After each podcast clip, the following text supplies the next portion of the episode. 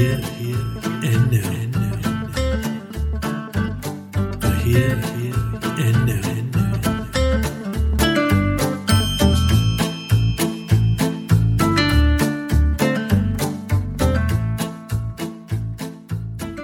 Welcome to this episode of the Here and Now podcast. My name is Dave Mons. I'm a student of psychology and philosophy and a professional pilot.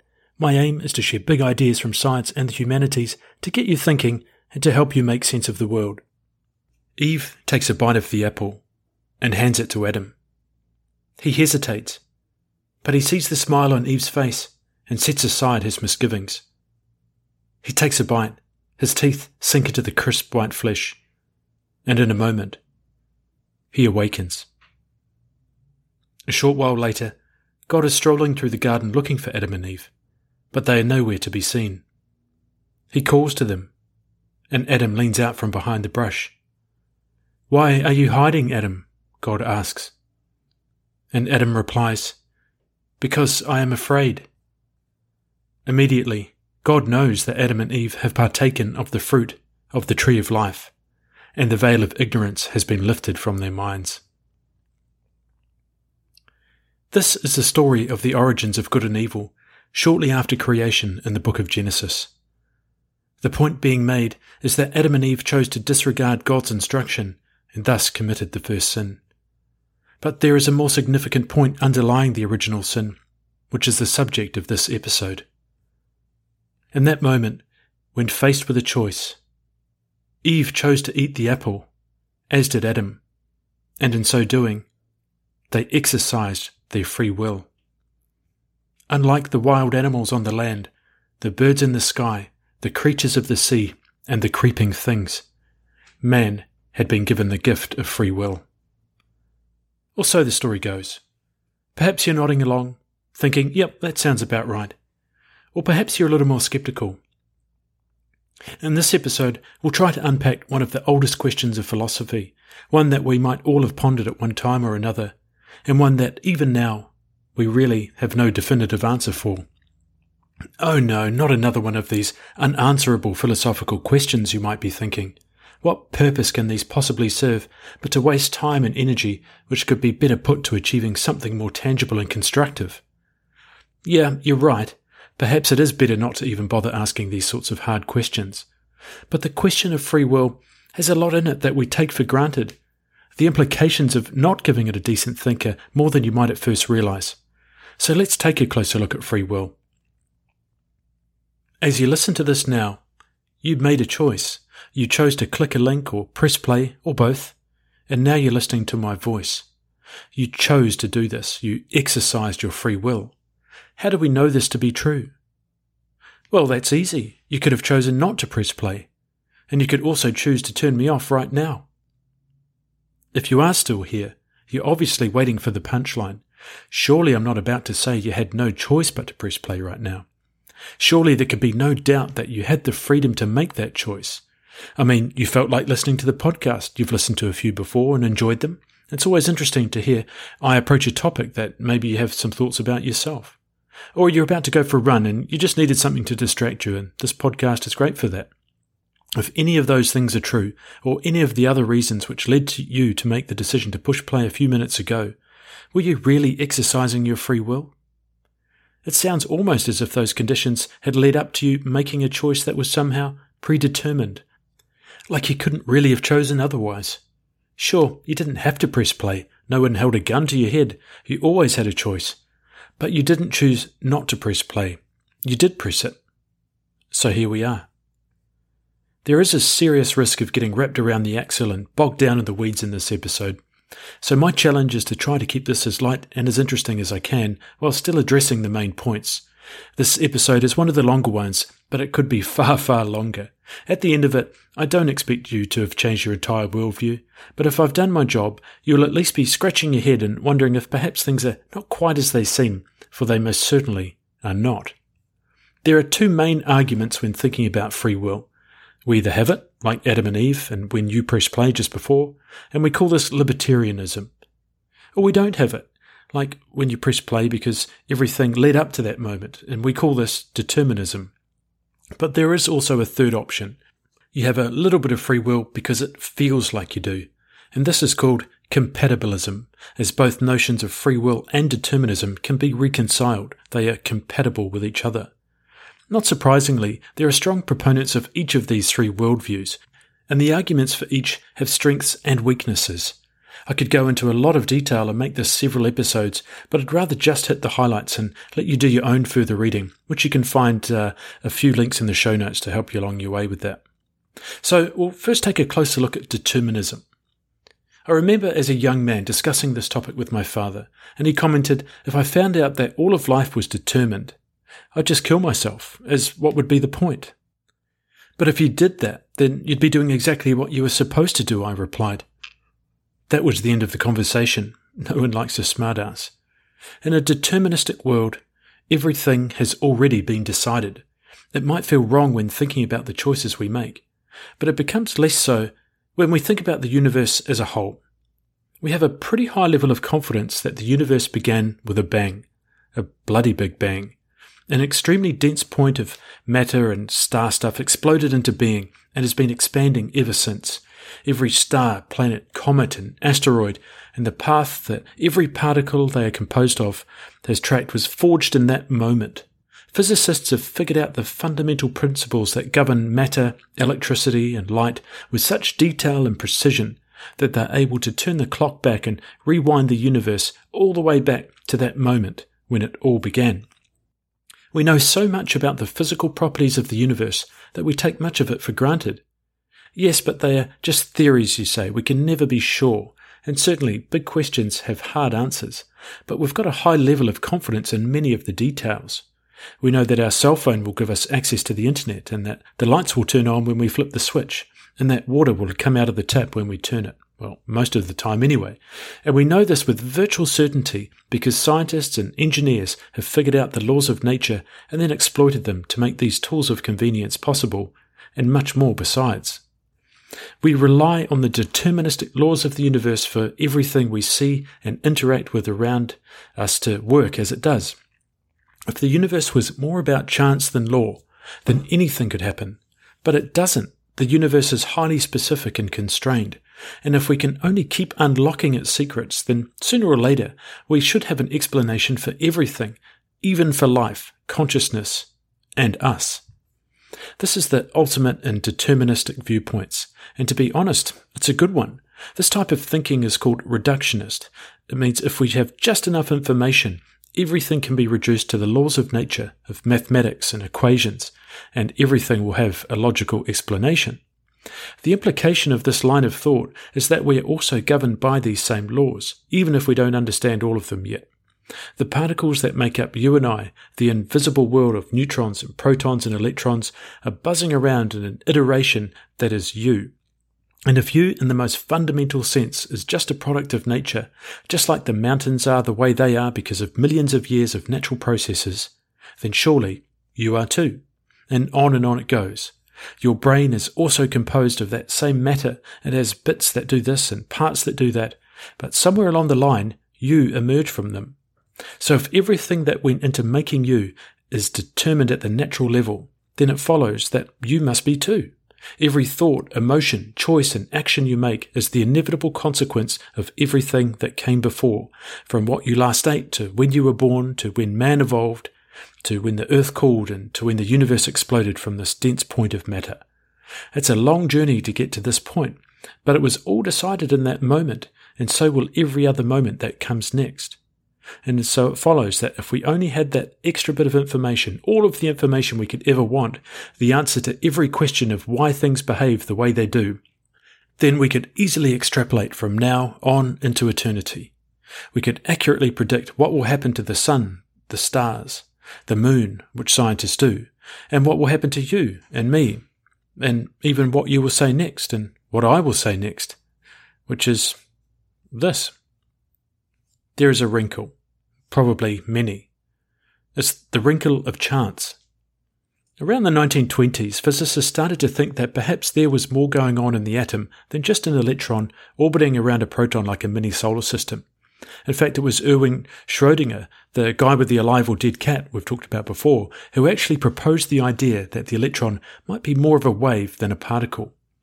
This new field of quantum mechanics had some very strange properties, which were a major departure from classical Newtonian thinking about matter and the laws of nature. The most significant of these was chance. It seemed that suddenly the deterministic viewpoint was not quite so deterministic after all.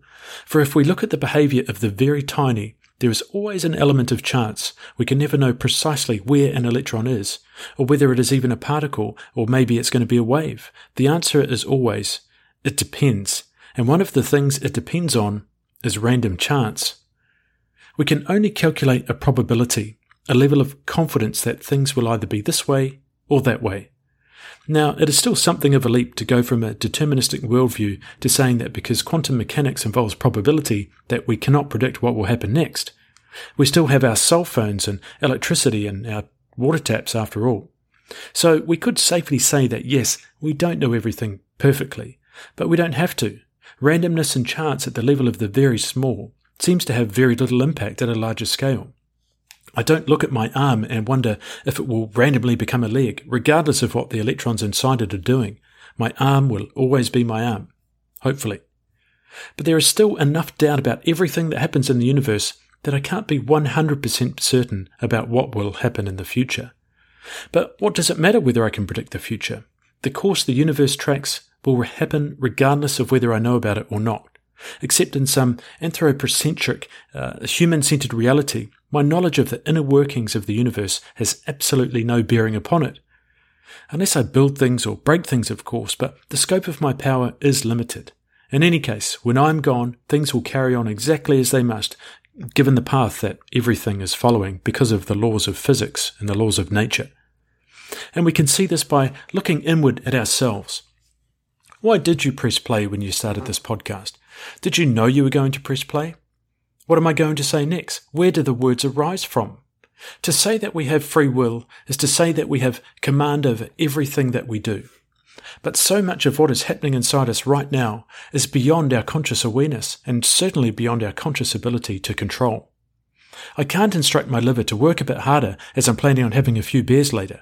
And even the things I'm consciously in control of, say my physical actions and what I say, must be determined by deep parts of my brain which I can't consciously access.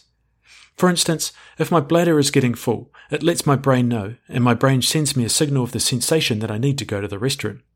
I'm not aware of any of this until my brain, and indirectly my bladder, lets me know. I didn't choose to know what the state of my bladder is, but I can choose whether to go to the restroom or not. But if I don't, I know I will eventually experience very unpleasant sensations and probably pee myself. So, did I really decide to go to the restroom? Sure, I had a choice not to go, but did I really? Anyway, I'll be right back. A famous proponent of determinism is neuroscientist and philosopher Sam Harris. Talked about him quite a bit. Many tomes on the topic are inaccessible, but Sam does a great job of breaking it down into digestible chunks. Here's a quote from his book simply titled Free Will. Take a moment to think about the context in which your next decision will occur. You did not pick your parents or the time and place of your birth. You didn't choose your gender or most of your life experiences. You had no control whatsoever over your genome or the development of your brain. And now your brain is making choices on the basis of preferences and beliefs that have been hammered into it over a lifetime by your genes, your physical development since the moment you were conceived, and the interactions you've had with other people, events, and ideas. Where is the freedom in this? Yes, you are free to do what you want even now, but where did your desires come from? Eloquently put, this extends on from the laws of physics that have governed the structure of the universe both now and in the future, to the laws of nature and biology that our genetic material determines in large part who we are when we are born and who we will become. But Harris goes one step further by suggesting that we don't even have conscious awareness or indeed control over what we think. And I tend to agree with him. I have no idea what thought will pop into my head next. It just appears from nowhere. And that thought is influenced and determined by every moment of my life up to this point. It is not random, although it might feel like it. And this brings us to an important point. We certainly feel like we have free will. So even if there is logic to the deterministic argument, it never quite sits right in our mind. I can choose what to do next. If I have a thought that I want to grab a slice of cheese or an apple, I can choose the apple because it's healthier. Just because I like cheese and would rather eat it doesn't mean I'll have to give in to my desire. I have the ability to reason and to argue with myself, and so my choices are my own. I'm not acting on instinct alone. Therein lies my freedom. However, why do I choose the apple instead? Because I know it is healthier, and I don't feel good when I see myself in the mirror. And I saw a show on TV about the health benefits of apples or the calories in cheese, and many other factors which influenced my decision, which set me on the path to choosing the apple. In this case, free will is actually an illusion, because to suggest I did have it would say that I could have made another choice. But I didn't. I chose the apple. It may sound like a logical fallacy to use the fact that I made a choice to say that I had no other choice. I certainly could have chosen the cheese instead. What I'm saying is that I was always going to choose the apple at that moment in time, for reasons I can neither control or explain, because that choice was the result of a long string of causal events. This position is known as causal determinism. But fear not, because if this reasoning is true, it doesn't diminish the illusion of free will in the slightest. I feel no less of a free agent if my decisions are causally determined or not. For all intents and purposes, determinism is indistinguishable from free will, and that is surely how the world, and indeed the universe, actually works. But we must have evolved this sense of free will for a reason. When we observe the animal kingdom, we see animals acting as free agents, eating, collecting things, building homes, often highly complex and intricate behaviours that we could hardly replicate ourselves. Yet, how much free agency do we assign to these creatures? We assume they act according to programming and instinct. They don't question their actions, they just do. They don't choose not to go out and hunt today because they don't feel like it. They're either hungry and have young to feed, so they are compelled to hunt to survive, or they die. There is no middle ground where they can choose an alternative path that is contrary to the instinct for survival, and the means through which this can occur. Philosopher Thomas Pink gives us an example using sharks in his 2004 book, Free Will A Very Short Introduction. In it, he says Sharks seem to perform actions, actions that are at least very analogous to our own the pursuit of an end or goal. The shark doubles back in order to get a fast moving little fish which it has just spotted. Guided by its beliefs about where the fish is, the shark's desire for food causes it to turn this way and that. And this effect of the desire on the shark's motion is what makes it true that the shark is acting purposively, that the shark's doubling back is directed at the goal of catching the fish. A shark may hold beliefs and desires, and it may perform goal directed actions as we do. Yet is a shark in control of its actions as we are? Is a shark really free to act otherwise than it actually does? It is very natural for us to suppose not. But why? If we do naturally incline to deny that sharks are free agents, this cannot simply be because we believe that the shark's actions are causally predetermined. For we cannot be sure that the shark's built in desires and instincts do determine its actions in advance. Even if we did learn that the shark's movements were sometimes undetermined, we would not conclude that therefore they must be free. We would simply conclude, in this case, that it was sometimes just a matter of chance or quite random what movements the shark would make. So it seems we have no problem thinking that our lesser evolved brethren do not exhibit free will, not like we do anyway, and any appearance of it is merely random behaviour. This viewpoint is known as naturalism. But if you do have a problem with this, well, then where are the limits? When does free will stop? If the shark does have it, then does the worm? Or the amoeba? Or a bacteria?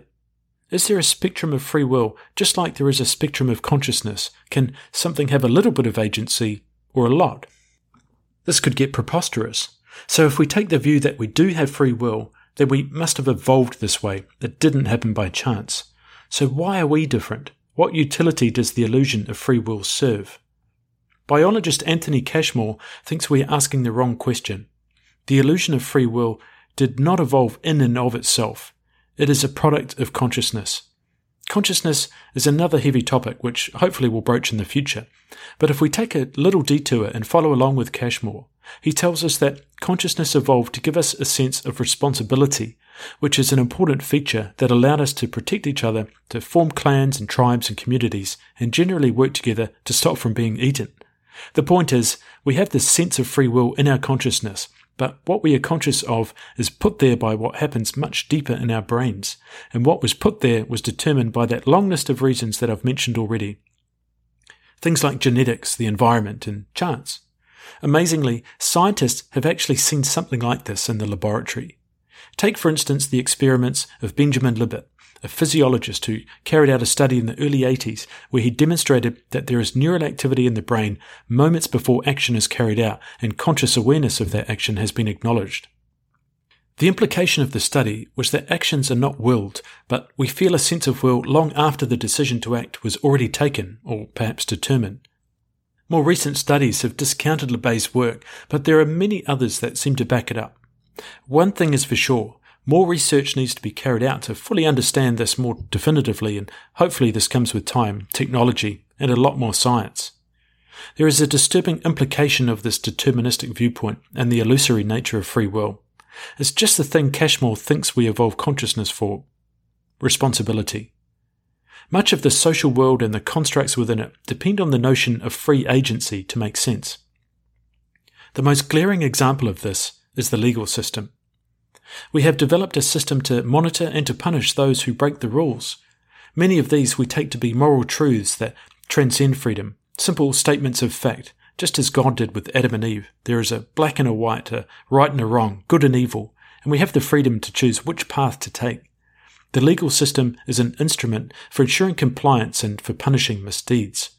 Its fundamental assumption is that we have the freedom to choose otherwise. So if free will is really an illusion, and we have no innate control over our choices and actions, then is it moral to punish those who make choices which go against these laws? We're jutting up against our intuitions here. Of course it is. We might not have conscious awareness of the reasons behind our choices, but we make them nonetheless, and we do know the consequences of actions, so therefore we need to be warned off from making poor choices, choices which hurt others. The libertarians who believe in free will also believe in the notion of self-determinism. We have total authority over our choices, and therefore we should be held to account for them. If you are in this camp, you're in good company. Aristotle himself describes us as having control over our actions, using the term from Latin eph' hemin, which literally means up to us. But there are always exceptions. Sometimes a defendant will be found not guilty for reason of insanity. A court determines, based on the expert opinion of others, that the defendant was not acting rationally and was incapable of understanding his actions and their consequences.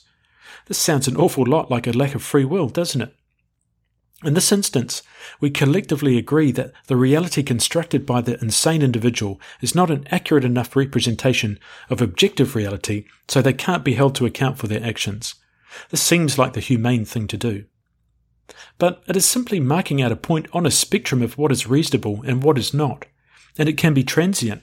The defendant might have been insane then, but they are better now, but they are judged on their reality when they committed the act, not on some future mental state the distinction becomes kind of arbitrary. At some point, when we think of reality as a social construct that we each determine subjectively, moment to moment. Perhaps one of the most telling examples of how we construct our own reality in every moment comes from split brain experiments. These experiments have been something of a boon for neuroscientific and psychological research.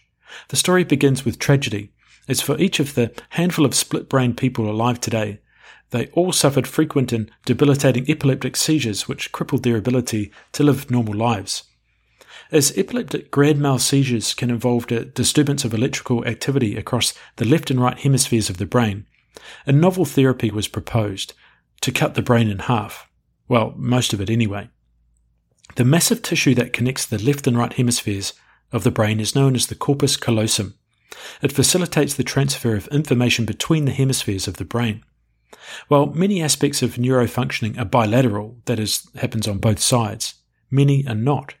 The right hemisphere, for instance, is known to be responsible for recognition of objects and maintaining a sense of time, as well as being the hub for emotions. It is thought of as the intuitive side of the brain. It's also responsible for interpreting sensory inputs from the left side of the body. In contrast, the left hemisphere is more logical and analytical, more scientific and mathematic, and it processes sensory inputs from the right side of the body. By severing or partially severing the corpus callosum across the neocortex, the hemispheres of the brain are unable to share and synthesize information. This interrupts the misfiring and short circuiting of electrical activity across the brain. In the 1960s, neurosurgeons proposed this as a therapy for chronic sufferers of epilepsy. The first patient to undergo the procedure was a World War II veteran paratrooper who had been hit in the head by the rifle of a German soldier. He began to have seizures soon after and would go on to experience regular seizures for many, many years, some of which would go on for days, leaving him without feeling on his left side. The procedure is known as a corpus callosotomy, and it first took place in 1962. It was a great success, virtually eliminating his seizures. In the following years, nine more patients would undergo the same procedure and in all cases they were more or less cured. They retained their cognitive functions, however, some interesting things took place, some of which were not noticeable, others which were. To better understand the implications of the procedure, we need to explore what each hemisphere of the brain does in a little more detail. The right hemisphere is where we recognize faces and objects and recall these for use in daily life. However, the left hemisphere is responsible for reasoning and language and speech generation, Speech is controlled by a section of the left frontal lobe known as Broca's area. When the brain has been split, these two areas are unable to communicate, so when the left side of the brain recognizes a familiar face, the right side is unable to verbalize and communicate it. Further to this, memory suffers in general in split brain patients, which suggests that memories are formed, or at least the mechanism by which they are formed, stored, and retrieved occurs in both hemispheres we need to look at some famous experiments conducted with split brain patients, conducted by neuroscientist Michael Gazzaniga. The experiments were relatively simple. The split brain patient would briefly be shown a series of images, but they would be exposed only to either the left or the right eye. The patient was to press a button whenever an image appeared, and then asked to say out loud the image or the word they had seen. When the image was projected to the right eye, the button was pressed. It was interpreted by the left side of the brain, where Broca's area res- resides, and they would have no trouble saying what it was. So, say a picture of an apple was projected into the visual field of the right eye, the patient would have no trouble saying apple. However, if the image was projected to the left eye, the patient would be at a loss for words. They said they saw nothing, Yet they would push the button, indicating that they had seen something. But the peculiar thing was, if given a pen and paper, the patient could draw a picture of an apple. So the patient would say they saw nothing, yet they would draw what they saw. In another version, the patient was given a bag of objects and then shown images of the objects that were inside it. Again, if the object was projected to the right eye, the patient could verbalize it, but if projected to the left, they could not, yet they would pick the object out of the bag. It is this research which has led to our modern understanding of the creative right brain and the logical analytical left brain. This is all very interesting, but what does it have to do with free will? Well, it becomes more a question of consciousness. If these experiments have shown us anything, it is that experienced subjective reality is the assemblage of a vast array of sensory inputs processed in just the right way in the brain. But things are not always as they appear, and when our brain is unable to communicate internally, its version of reality is quite different to objective reality, at least in these circumstances. So if libertarianism were correct, that is, if we do have free will, then how can it explain the altered consciousness of the split brain patient? If free will is an immutable law of nature that has been gifted to humans and humans alone, then why is the split brain patient, or indeed anyone with cognitive impairment, less able to assert their free will? To have the freedom to make decisions and take actions requires conscious awareness of the world. Yet, as we can see, the split brain patient is not able to construct an accurate picture of reality or express themselves adequately through conventional means. It would appear then that the resulting decisions they make are determined and thus constrained by the neurocognitive faculties of the mind. They still have the freedom to make choices, you might argue, but if those choices are constrained, then they don't truly have freedom. The choices they do have the capacity to make are determined by their brain, and so it is for all of us. So, what does this mean for our understanding of the morality of the legal system? If we agree that libertarian free will is not how the world really is, and that our actions are informed by factors beyond our control, then how are we to manage those who carry out deeds which we would consider illegal? Just denying that free will exists doesn't really change anything. However we choose to frame or describe these things, they will still happen. Some people will still make choices which affect others in horrific and traumatic ways. A useful and perhaps contemporaneous analogy that can be applied in this context comes from philosopher Friedrich Schoeman in his 1979 paper on preventative detention. Here, he compares the dangerous criminal to a person carrying an infectious disease. If it is known that a person is carrying a disease which may infect many others and cause untold suffering and death, then we would have no moral qualms about isolating this person until they are free of the disease. He suggests there is no blame to be placed upon the carrier of the disease. They did not choose to contract it, nor would they want others to be similarly afflicted. But we still must prevent its spread. So we place them in quarantine, not as a punishment, but because they are dangerous it is not a judgment of their character, their choices, or their right to freedom. It is a decision made on behalf of the greater good of society. Philosopher Derk Pereboom applies this reasoning to the criminal justice system. If we can accept that free will is an illusion, then the consequences of crime should not be met with punishment, but as a means of protecting society from the potential for harm.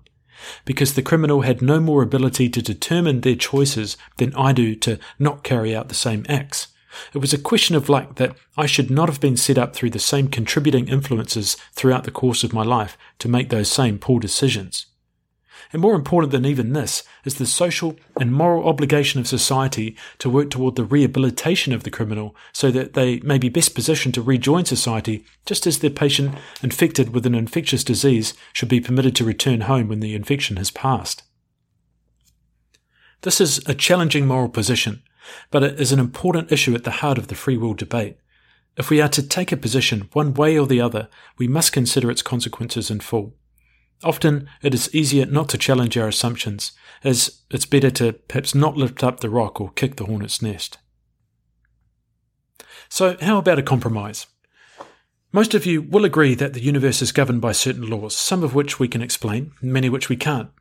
But if we did have enough information, we could make increasingly accurate predictions about the world.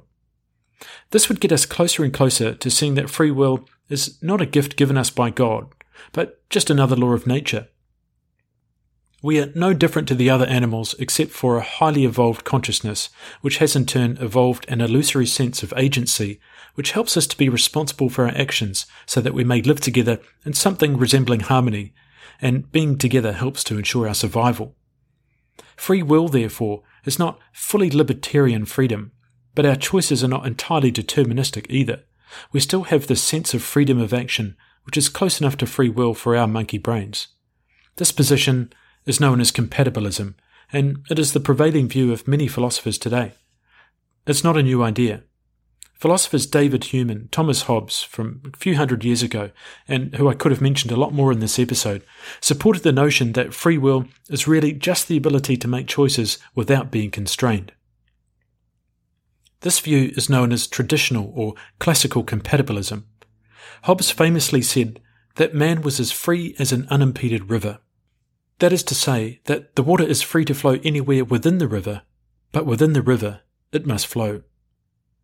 So, sure, most things that have led us to this point have been outside of our control, but we are not being physically restrained or compelled to make a choice or carry out an action, so we have the freedom of the moment that we are in.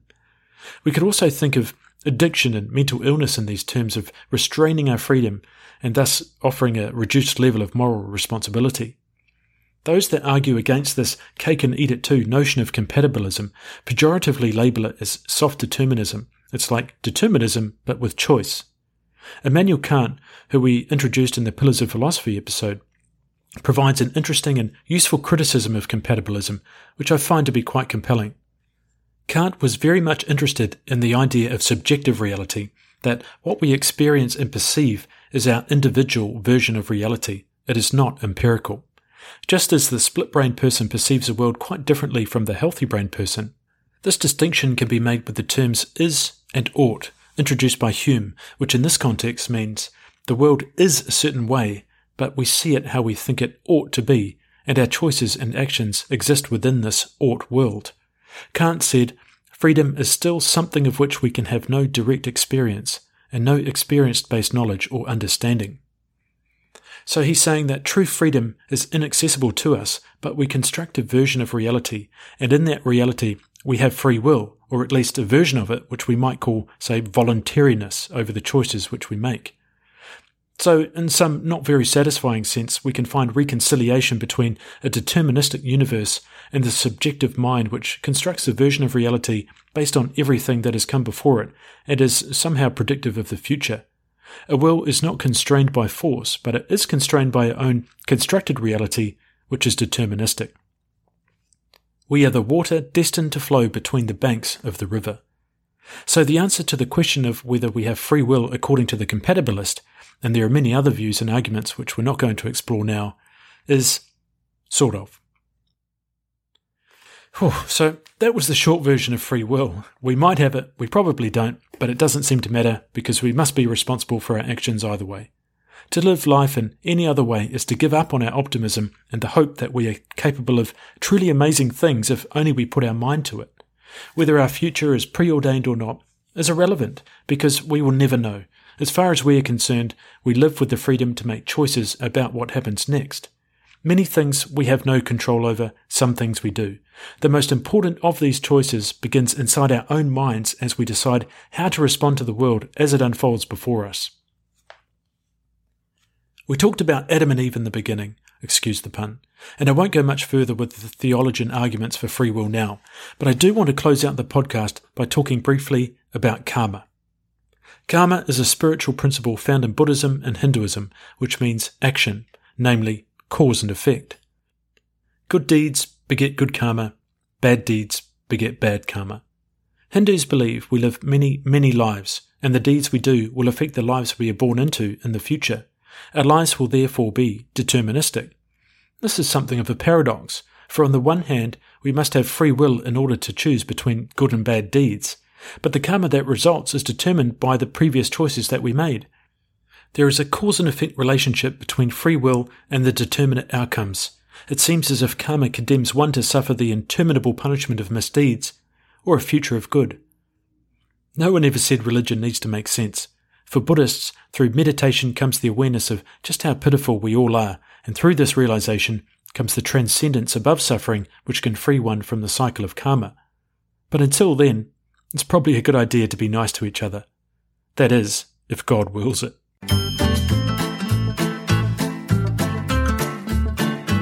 Thanks for listening to this episode of the Here and Now podcast. You can find us on Facebook at the Here and Now podcast or Twitter at Here Now podcast. If you haven't already, please subscribe to keep up to date with all of the latest episodes. And if you want to support the podcast, you can find us on Patreon or leave a review at the Apple Podcasts app. You can reach out to me via the pages or email thehereandnow at gmail.com. Thanks for listening, and we'll see you next time.